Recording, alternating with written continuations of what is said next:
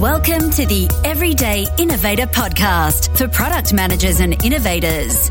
Your host is Chad McAllister, helping product managers become product masters. Listen and get ready to take your career to the next level, for the doctor is in. Hi, this is Chad, and this is where you make your move from product manager to product master, learning practical knowledge that leads to more influence and confidence so you will create products customers love. And what about products that customers love? What products do you use that you love? Think of a product that you are glad to tell other people about. You share how it helps you solve a problem or maybe get a task done faster. Or maybe a product that makes you feel really fantastic. It might be your phone or a perfectly balanced and beautiful design pen, maybe a pocket knife that makes you feel just a little more self reliant, or in my case, the Paragon induction cooktop that allows me to make perfect omelets my wife and kids rave about, and so I look fantastic. Great products are the ones that we love. They create emotions in us that go beyond satisfaction, extending to true delight. And creating products that customers love, that's what product management is about.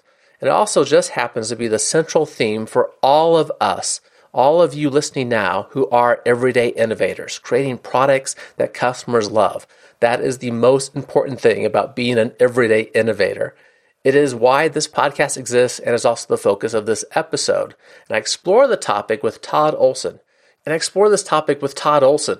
He's the co-founder of Pendo, which creates a capability for creating product experiences customers can't live without. Before starting Pendo, Todd was VP of products at Rally Software and has been a co-founder for two other companies. He was also recently announced as an EY Entrepreneur of the Year finalist, a great honor, great recognition. Todd knows a lot about developing software, founding and building companies, and most importantly for our conversation, creating products customers love. You'll find the summary of our discussion at theeverydayinnovator.com slash 185. I hope you enjoy the discussion with Todd. Todd, thanks for joining the Everyday Innovators. Thanks. Great to be here, Chad. I ran across your company about a year ago through a product camp that was in Denver called Pendo. And I was curious just about your motivation for founding Pendo. Yeah, I mean, you know, my motivation goes back to my roots. So prior to starting Pendo, I was the VP of product at a co- company called Rally Software, mm-hmm. also headquartered uh, in Boulder area, so in Colorado. And yeah, and I think mo- a lot of people, at least in the software space, would know that from being in Colorado or in Agile, right? Because you guys provide Correct. provided great yeah. tools for the Agile environment. Yes, we're the leader in providing enterprise Agile project management tools, and and um, you know, great company. What I found is, as we scaled and got more and more customers, it became increasingly difficult to make decisions, and increasingly difficult to know whether the things we were building actually getting used and delivering value back to end users. Last hmm. thing you want to do is spend tons of time building, conceiving of, testing, shipping something, and no one uses it um, that's not a great experience for our end users. So um, I kind of set out to create a platform to help people deliver better experiences. And, and ultimately, what we're trying to get to is helping companies provide software that users love. Mm-hmm. Because at the end of the day, that users love it, it's going to lead to really good things, hopefully, uh, expanded usage, renewal, and um, hopefully makes the end users' lives better. If it makes the end users' lives better, I mean, I, it's ultimately um, uh, you know better for everyone. And I like that perspective about software or products in general that users love. And we're going to be talking about this from a software perspective. That's what your tool's targeted for um, and your experience and my experience too. But I found a lot of the things we do in product management, they're just applicable to all kinds of product managers, right? Regardless of the industry. True. And this notion of creating products that people love is pretty darn important. And I know that you, you've used this phrase product love. And I don't know if that actually characterizes that. Tell, tell us what you mean by that product love. Yeah, I mean, I think what we're seeking is is something that not just does the job anymore, but people actually develop a affinity for the product. You know, and, and product love means that that people actually enjoy hmm. using the product that you're providing. You know, and and a lot of ways we you know we, we can kind of break down how you do that. There's a variety of methodologies, but um, ultimately it should lead to good referrals you know, not just, oh, I love this, but I'm willing to tell my friends, hey, this is amazing. You should try this. And, mm-hmm. and, you know, uh, I recently did a video actually on product love and, and, and they asked me what it meant. And, um, or they asked me to share a product that I love. And, and I didn't actually pick a software example. I picked my range, uh, my cooking range, and hmm. and um, I love using this thing. You know, I, I love turning it on. I love putting food on it. There's just something about using this thing that you know, it's I smile. You know, nearly every time I use it, and and that to me is what we're trying to engender with product love and mm-hmm. trying to deliver. It's something where you smile a little bit. You're proud you use it. You're you're um, it, it brings you joy. You know, these are the things that I think about when we think about product love. Yeah, I, I was thinking about that same exact question. Uh, you know, as we were preparing for this interview, thought, what's a product that I've used recently that I actually love? And your example actually triggered one for me. There's a, this uh, group called FirstBuild. They're an innovation incubator for GE Appliance, and they build kind of low run, you know, maybe ten in the tens of thousands of, of units, countertop appliance units. And they have this one that's uh, induction cooks cooktop, right? So, yeah. Um, so single single cooktop, and it comes with an app. And th- this is true for so many physical products, right? We're uh, we're digitizing so many physical products these days. It comes with an app, and the first thing I did was make an omelet. It was the best omelet I ever made, right? The, the app tells me what to set it to, when to flip the eggs, everything about what's going on. That put a smile on my face because I got to feed my family omelets that were the best omelets we've ever had yeah that that's what we're going for and, and, but so often we go to use something that we have certain expectations out of it and then we're let down or it's like shockingly difficult. Right, right. like why does it have to be so hard? And, and that's honestly i think what, why we appreciate these other products so much better. I mean it, it, because they're so few people i think really pay attention to it. I i'm finding myself even appreciating products i love even more than i used to. Mm-hmm. yeah it's interesting when I've asked product managers how they got into product management, kind of what, what their motivation. A key reason that comes up is this topic of I want to make products that customers love, right? I want to make products that customers actually care about and value. And I've had some really great inter- not interviews, but some really great discussions with people that they ran into some problem with a product in their life. They thought, and maybe it was at the company they were working for at the time, right? They thought, why aren't our customers happier with this? Why can't we make this better for them? It was out of that frustration that they got into product, right? When you make things better. I'm curious, have you heard similar sort of stories in the work you're doing? Absolutely. I mean, I think pain is a really good origin for amazing mm. product and amazing ideas. You know, it all starts with pain. And when I when I coach young product managers and new product managers, and I always, if they're talking about their solution, I always move them back to the problem and the pain. Because mm. if you're not addressing some acute pain, you know, you're, you're you're probably missing something. And and some of the best products were invented because people tried something and and yeah, it, it could be better. Like wow, I want to solve that problem. This is painful. And I mean, arguably, the, the the Pendo creation story is a very similar thing. I tried to build some of these things. Um, in the past with homegrown tools mm-hmm. or try to get some of the analytics out with BI solutions on top of a custom database. You know, I tried this, but uh, it was cumbersome. It was hard. It never really got me what I wanted. So when I when I start, when I started with the first version of the product, I just built something that I personally wanted. I didn't mm-hmm. overthink it. I was like, look, if it could make me happy and deliver to me something of value that I would use, then presumably that more people would do it. And then you start getting it out there and talking to people, talking about their problems, and then you know start iterating and iterating and iterating. And I think that that's absolutely a great way to start um, with, with product is by starting with pain, starting with challenges, and then trying to improve it. Yeah, that's an often startup story, right? The founder story that kind of scratching your own itch. Like I had this problem, I was running into this. In your case, at Rally, wanting to make our products more valuable to customers, and how do I solve that problem and cobble together some things? Then figure out there's got to be a better way to do this, and you just dove in and, and created a better way. I do like that you emphasized there that you iterated and iterated and iterated, right? Because I, I think when we build something for ourselves, we don't necessarily hit the market correctly. Oh, of course. I mean, you know, look, I, I, think, and you may, I don't know if you use the term or I, we all like to use the term echo chamber. You know, it's mm. easily, you know, you, you, quit your day job, so to speak. You start a company, you maybe raise some money on it, you get an idea, you're building something for yourself. It is super easy to get you know focused and and kind of lose perspective, right? You know, I even now, I mean, we're a 170 person company and we've got a bunch of customers.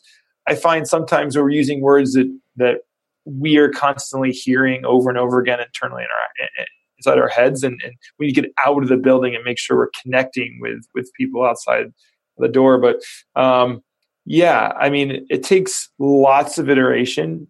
It takes humility um, to, to, really build a great product. Yeah. And you have to, you know, you know, yeah, I'm a pretty technical product manager, and, and, so we sell to product managers as well, of course. So, so uh, hence why we're at the Rocky Mountain Product We're one of the reasons we are there. Um, but they come in a lot of different um, shapes and sizes, so to speak, and, and backgrounds. You know, and I, I'm a former I have a computer science degree. I'm mm-hmm. a former CTO engineer. Um, you know, we, we have an area in our product where you can inject and add messages, and and the first version um, had areas for custom JavaScript, HTML, and CSS. Well, of course, it was really easy for me. you know, if I want to like solve something, I just jump right into the code, and it takes me like a couple minutes, right? Mm-hmm. But now, as we um, are starting to work with product managers and different backgrounds. Let's say we're selling to a, a healthcare company where they may have medical backgrounds. Right. They don't know what email and frankly, they shouldn't have to.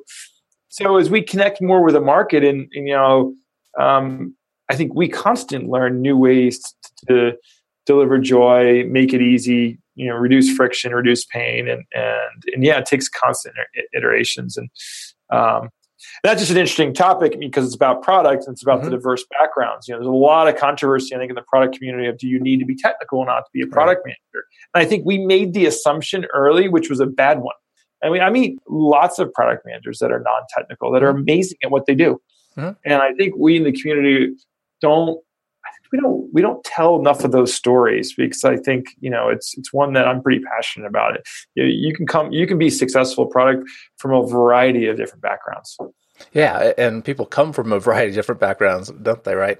There, there are a lot of organizations that that start out looking for product managers. As our friend Steve Johnson was put, put us in contact with each other, he's been on the podcast before. He talks about these as, as the unicorns, right? The, these incredibly impossible job descriptions that organizations are looking for. They want the everything product manager, right?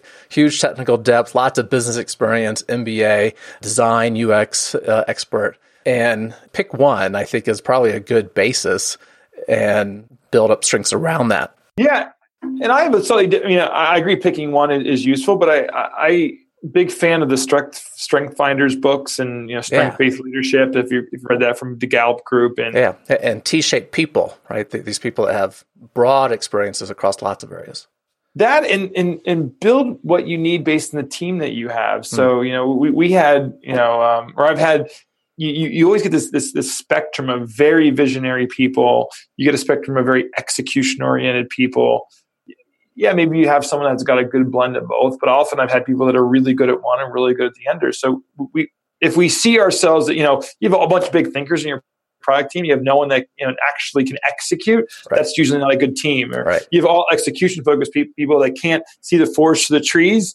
They need to get some more visionary people. I think building a good cohesive team that has a balance of strengths, a balance of skill sets, a balance.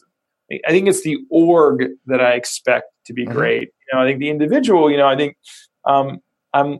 I don't. They don't need them to be the perfect unicorn, right? Mm-hmm. So I, I, that's kind of how I think about it as well. Yeah, and I love that book, Strength Finder. One of my hats is a university teacher. Probably most frequent recommendations for people that are struggling with, you know, what do I want to be when I grow up, right? And I admit I'm still struggling with this a little bit, but Strength Finder creates a, a, a very important perspective that I think corporate America drives out of people some, which is to play to your strengths. There's so many different kinds of people, like you said, put a team together that has the right strengths as opposed to trying to make up for your weaknesses. It's like, man, why don't you maximize your strengths more? That's where you should be spending your time. Yeah, I've actually put out um, job descriptions and asked for people to submit strength finders uh, mm. uh, as part of the application process. And and again, what I'm looking for is someone that fills gaps on my team that I have. You know, the, the, you know. So I think that's a great way of thinking about. It. Like for example, one of the areas is relationship building. Mm-hmm. Just put it out there. That is not one of my strengths. I, you know, I'm, I'm, you know, maybe I'm a little bit of an introvert. You know, maybe I'm a little more type A at times. I mean, making sure people like are well communicated with and relating to folks they aren't my strengths mm-hmm. which you know is okay but i need to be surrounded by people that have those mistakes sure. to make sure they make sure i don't you know there aren't a lot of broken eggs right and i know this about myself and i seek these people when i build teams because i know they make me more effective mm-hmm. and i think it's an important way of looking at it we'll get back to the discussion in just a minute This episode of The Everyday Innovator is brought to you by Product Innovation Educators, your one place for online training to make the move from product manager to product master. When you enroll in one of our online courses, it's like having Chad McAllister as your personal coach. In each course, you get video lessons, added resources, and a private community for collaboration with other product managers and innovators.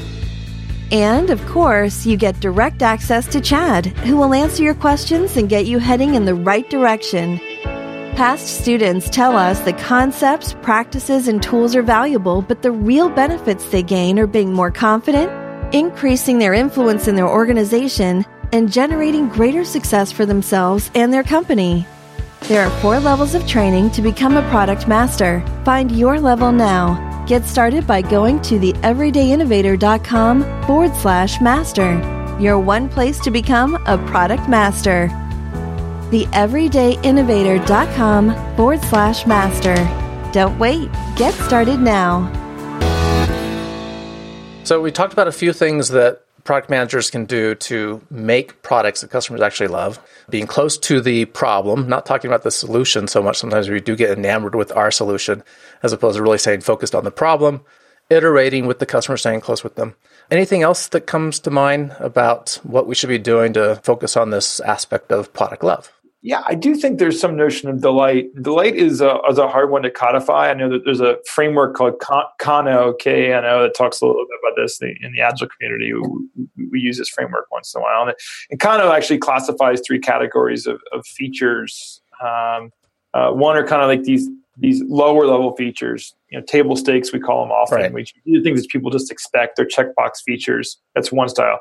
The next style. They come you know, essentially linear features, but they, they deliver kind of a, an equal part value um, to, to effort. So the example I like to use is in, in Google when you, you know, the performance of your search result. I mean, the faster it is, the happier you are, but it's not you know it's not exponential. It's just linear. You know, I mean, uh, you know, the, you know a little bit faster, you're a little bit happier. Delight is where you get this exponential happiness for little things. It's like the first time I typed into Google um, a tracking code for FedEx and it showed me exactly where my package was. I wasn't expecting the search engine to do that, but when they did it, I was like, wow, that's really smart. That was what I wanted to get to.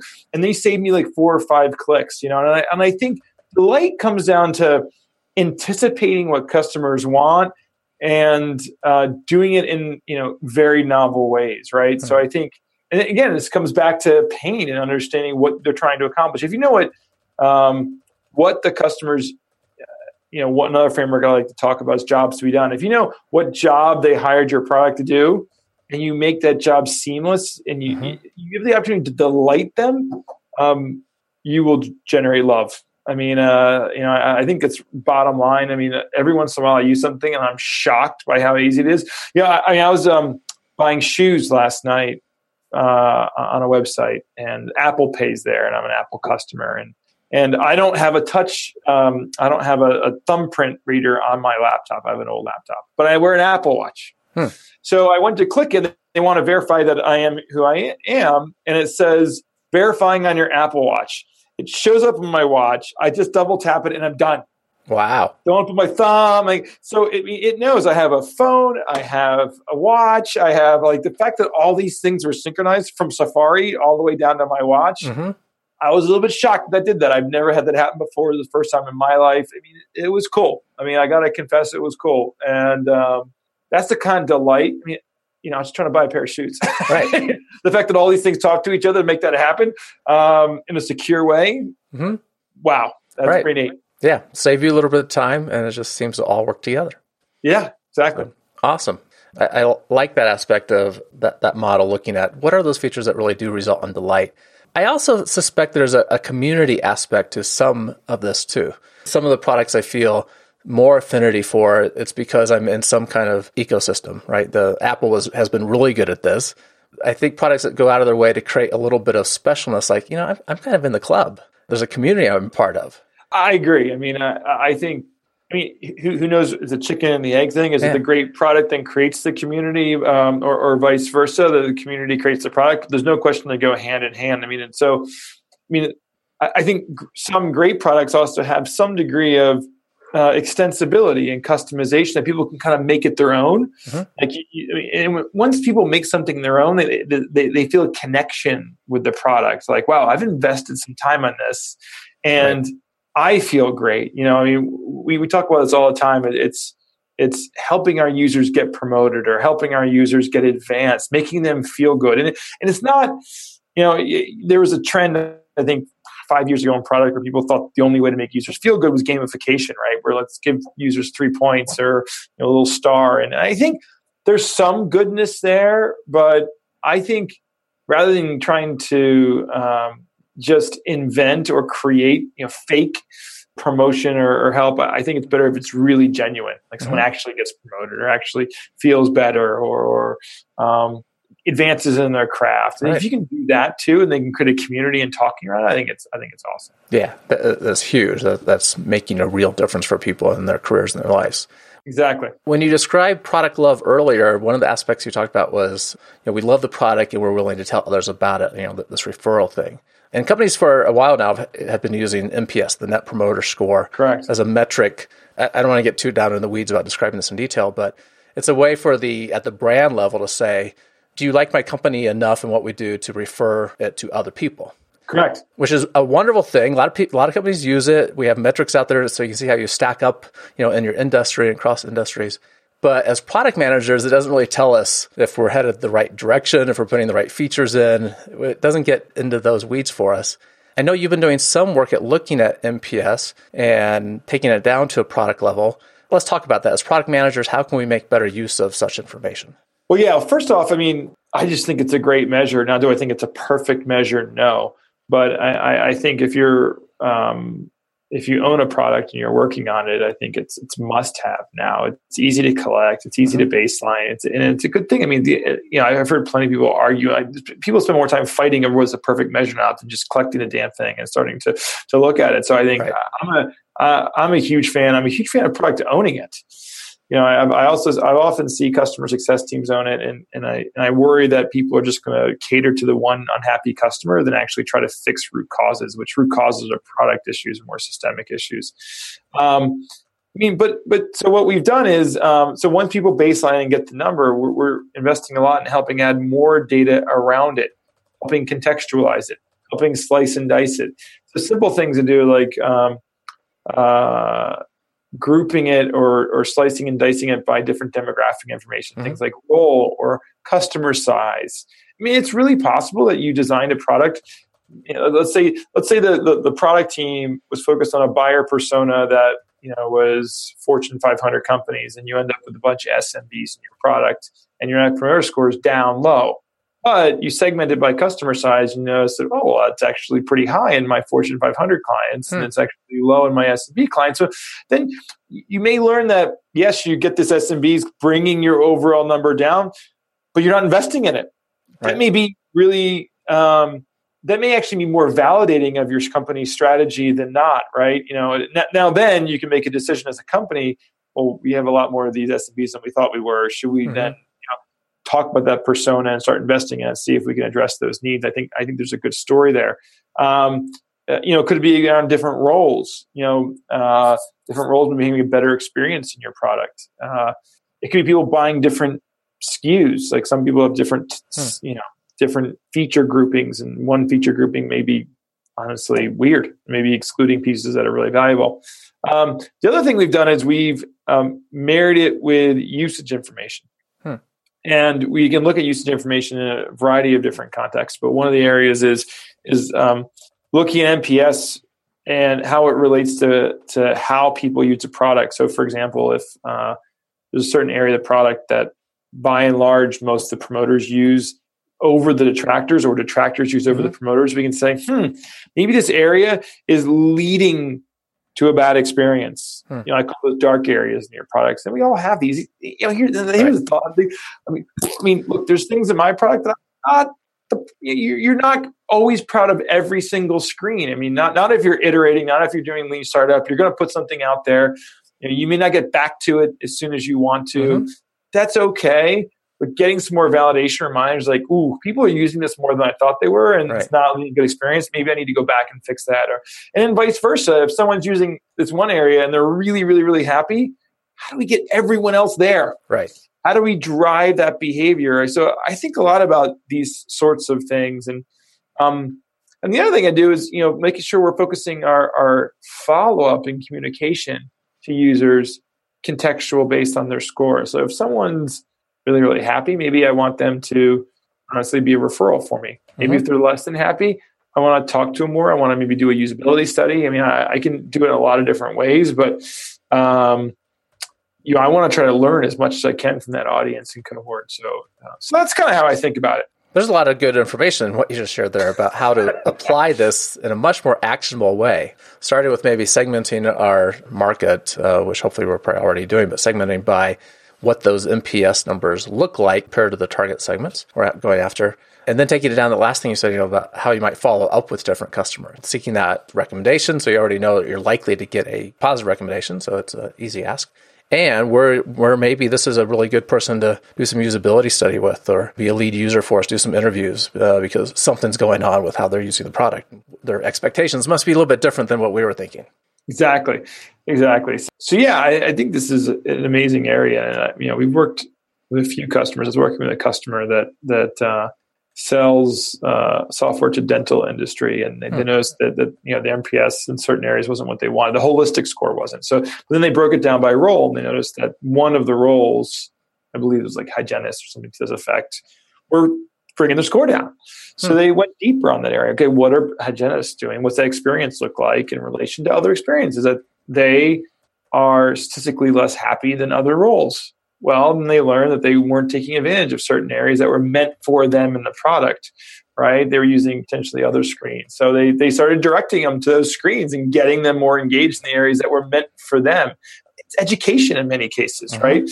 Just education. So that basic education managed to lift their score in six months, like something like 20 or 30 points. So, so I mean, hmm. these are simple things you can do. I mean, if you just look at a single number, you, you know, it, um, the single number is useful for benchmarking and baselining, and we do trends. But to me, it's just um, I want to look through that and, and, break it down, and you know, look at trends and and, and try to understand some what action can be taken. There's just a good example. Very good. I, I want to jump to your product specifically because it's all about trying to get more information out of the product. Correct. Give us some examples of that connected to this general topic of product love. Uh, what kind of information can we learn to help us build those features that actually delight the customer? Yeah, I mean, one of the interesting use cases we discovered, we have this thing called uh, paths where you can actually see how people flow through your product. It's kind of an exploratory feature. Um, and uh, you can kind of pick a starting point or an ending point and kind of figure out what people do. And, and uh, I'll give you an example from each actually, because they're both kind of interesting examples. But one, uh, we were working with a customer who who wanted to see what happened when people ran a search. And look, search is pervasive. Every product pretty much has a, has a little search icon right in the corner. So they were they they were watching what people were doing, and they were searching for something. They were going to that page. They were clicking a single button, then going back and searching, and going to a page and clicking on a button and clicking and going like literally that cycle and and the button was like i don't know it's like print an invoice or something like that because people were going in and finding people and printing invoices. They want to do a bunch in a row. Basically they were trying to do a, a mass operation using search because right. search was an easy way to find an individual right? Um, or, or it was billing or something to this effect. So what did they do? They brought the button onto the search results page so that way you could just search and just hit the button without actually having to go, you know, page then back button, page mm-hmm. then back button. And that's an easy way that they released that and literally got a call. And this woman started like nearly crying because like it saved him hours of time, hours. Right. This person's job was solely to, you know, search, do this and click, search, do this and click. I mean, you could, like it, it, evoked emotion. I mean, imagine if you're getting paid to do something and, and, that's what you're doing all day long, and someone just cut it not even a half, like a quarter of the time.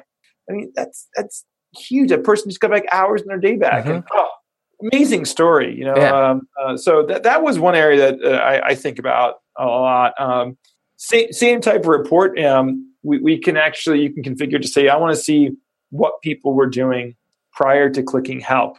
Hmm. and um, literally down to the action, which is kind of a cool feature. And because look, did you think anyone wants to read help anymore? No, like we, we don't we don't none of us want to do this.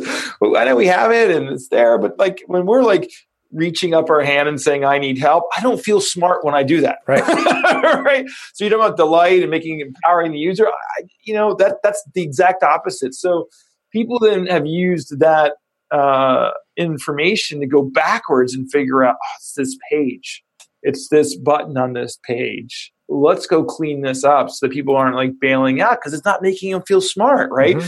Not leading to this feeling that oh, I, am I'm, you know control my own domain, so to speak. And um, so those are just two really good examples that I, I think help deliver love because like you know one's probably the anti-love and then one's probably one where you're more pr- promoting it right mm-hmm. so um, yeah. Two are important. Good examples and simple ones that anyone developing a software product could investigate, right? It's like, what are people doing before they click on help? Because something got them frustrated that led them to, man, I don't know what's going on here. I, I need help, right? Exactly. And good ways to enhance products and make them hopefully more delightful for customers. I appreciate you sharing those examples with us. My pleasure. And I love a good innovation quote. Listeners know this too. I always ask for one. What did you bring us and tell us why you chose that one? My quote is uh, from Simon Sinek, and it is Customers will never love a company until the employees love it first. And tell us why it's important. You know, I, I think this whole notion of happy employees and employee engagement, you know, you know, I look, as, as I qualified earlier, I'm a former engineer. I mean, earlier in my career, I probably would have called that quote fluffy or squishy or touchy feely or whatever words I would have or pejorative adjective I would have come up with at the time that you know but the reality is if you have an amazing culture that is the first step in having an amazing product and I don't think I recognized or appreciated as much as I do now. And I, I think um, because there's a lot of little things in our products that doesn't matter how good your process is how good your people are it, it's it's the things that are the little things that are done. That they're done because people truly care. It's because they have a culture where they're coming to work and really love what they do. They have pride for what they do. There's passion there and they they want to do the little things. Mm-hmm. the little things are what all add up to that amazing experience so it, to me you know it, it's um, we invest a lot in our employee experience um, and we do it because we know it's going to lead to better customer experiences and it's really that simple and um, it probably wasn't until as a CEO that I really realized that, but mm-hmm. but now that I realize it, you know, it's something that I really cherish. And I've looked into the research some of this and people who have spent time interviewing CEOs about the importance of culture. And often it's in that CEO role where that transformation has changed in them personally, right? A, a recognition like, you know, I, I, thought strategy was the whole game for us. It turns out it was culture, right? There, there's some point where they go, our people are the ones that actually make the difference yeah, I was one of these people. You know, I mean, I think, look, I like, look, you can put me in a room, I can come up with the best strategy. you know, mm-hmm. I, and, I, and, I, and I think in, until um, until you're part of creating a culture and ultimately responsible for it, and then you realize so many things happen in the culture. Or a good culture means that so many things happen without having some leader or some manager dictate it. It's actually more scalable. That's what mm-hmm. didn't hit me, you know, and I, I think huge believer now. Very cool. Lots of really important information because as product managers, we do care about creating products that customers love. And I appreciate you going through uh, some aspects of that with us and giving some good tips for product managers. How can people find out more about what Pendo does? And if they want to reach out to you, how can that happen? You can reach Pendo at www.pendo.io. I am just Todd at pendo.io or um, at T Olson, T O L O S. T O L O well, okay. T O L S O N. Jeez. uh, apologies. I got my name wrong there for a second. Um, but an O N, not an E N. And then the other thing is we have a um, blog called Product Craft. It's runs hmm. separately from Pendo, www.productcraft.com. It is um, folks like Steve Johnson are on it. Um, we actually have a debate club with product leaders. We have uh, a lot of amazing content. It is literally just for the community and by the community. And I also want to put it out there if anyone wants to contribute to the community and write articles, just participate, um, we would love to have you. It's it's it is um, we actually have a separate editorial team that manages product craft separate from Pendo, and it is just advancing the craft of product management, something we're incredibly passionate about. Awesome. As I am too. It's the reason for this podcast and it's trying to help product managers become more capable. And I appreciate you spending time with us and helping some product managers become more capable through this discussion. Awesome. Sounds good. I appreciate it, Chad. Thanks for listening to the Everyday Innovator, where you make your move from product manager to product master, gaining the influence and confidence you need to create products customers love. Find the summary of the discussion with Todd about customer love at theeverydayinnovator.com slash 185. Keep innovating. Thank you for listening to The Everyday Innovator, which teaches product managers to become product masters. For more resources, please visit our blog at theeverydayinnovator.com.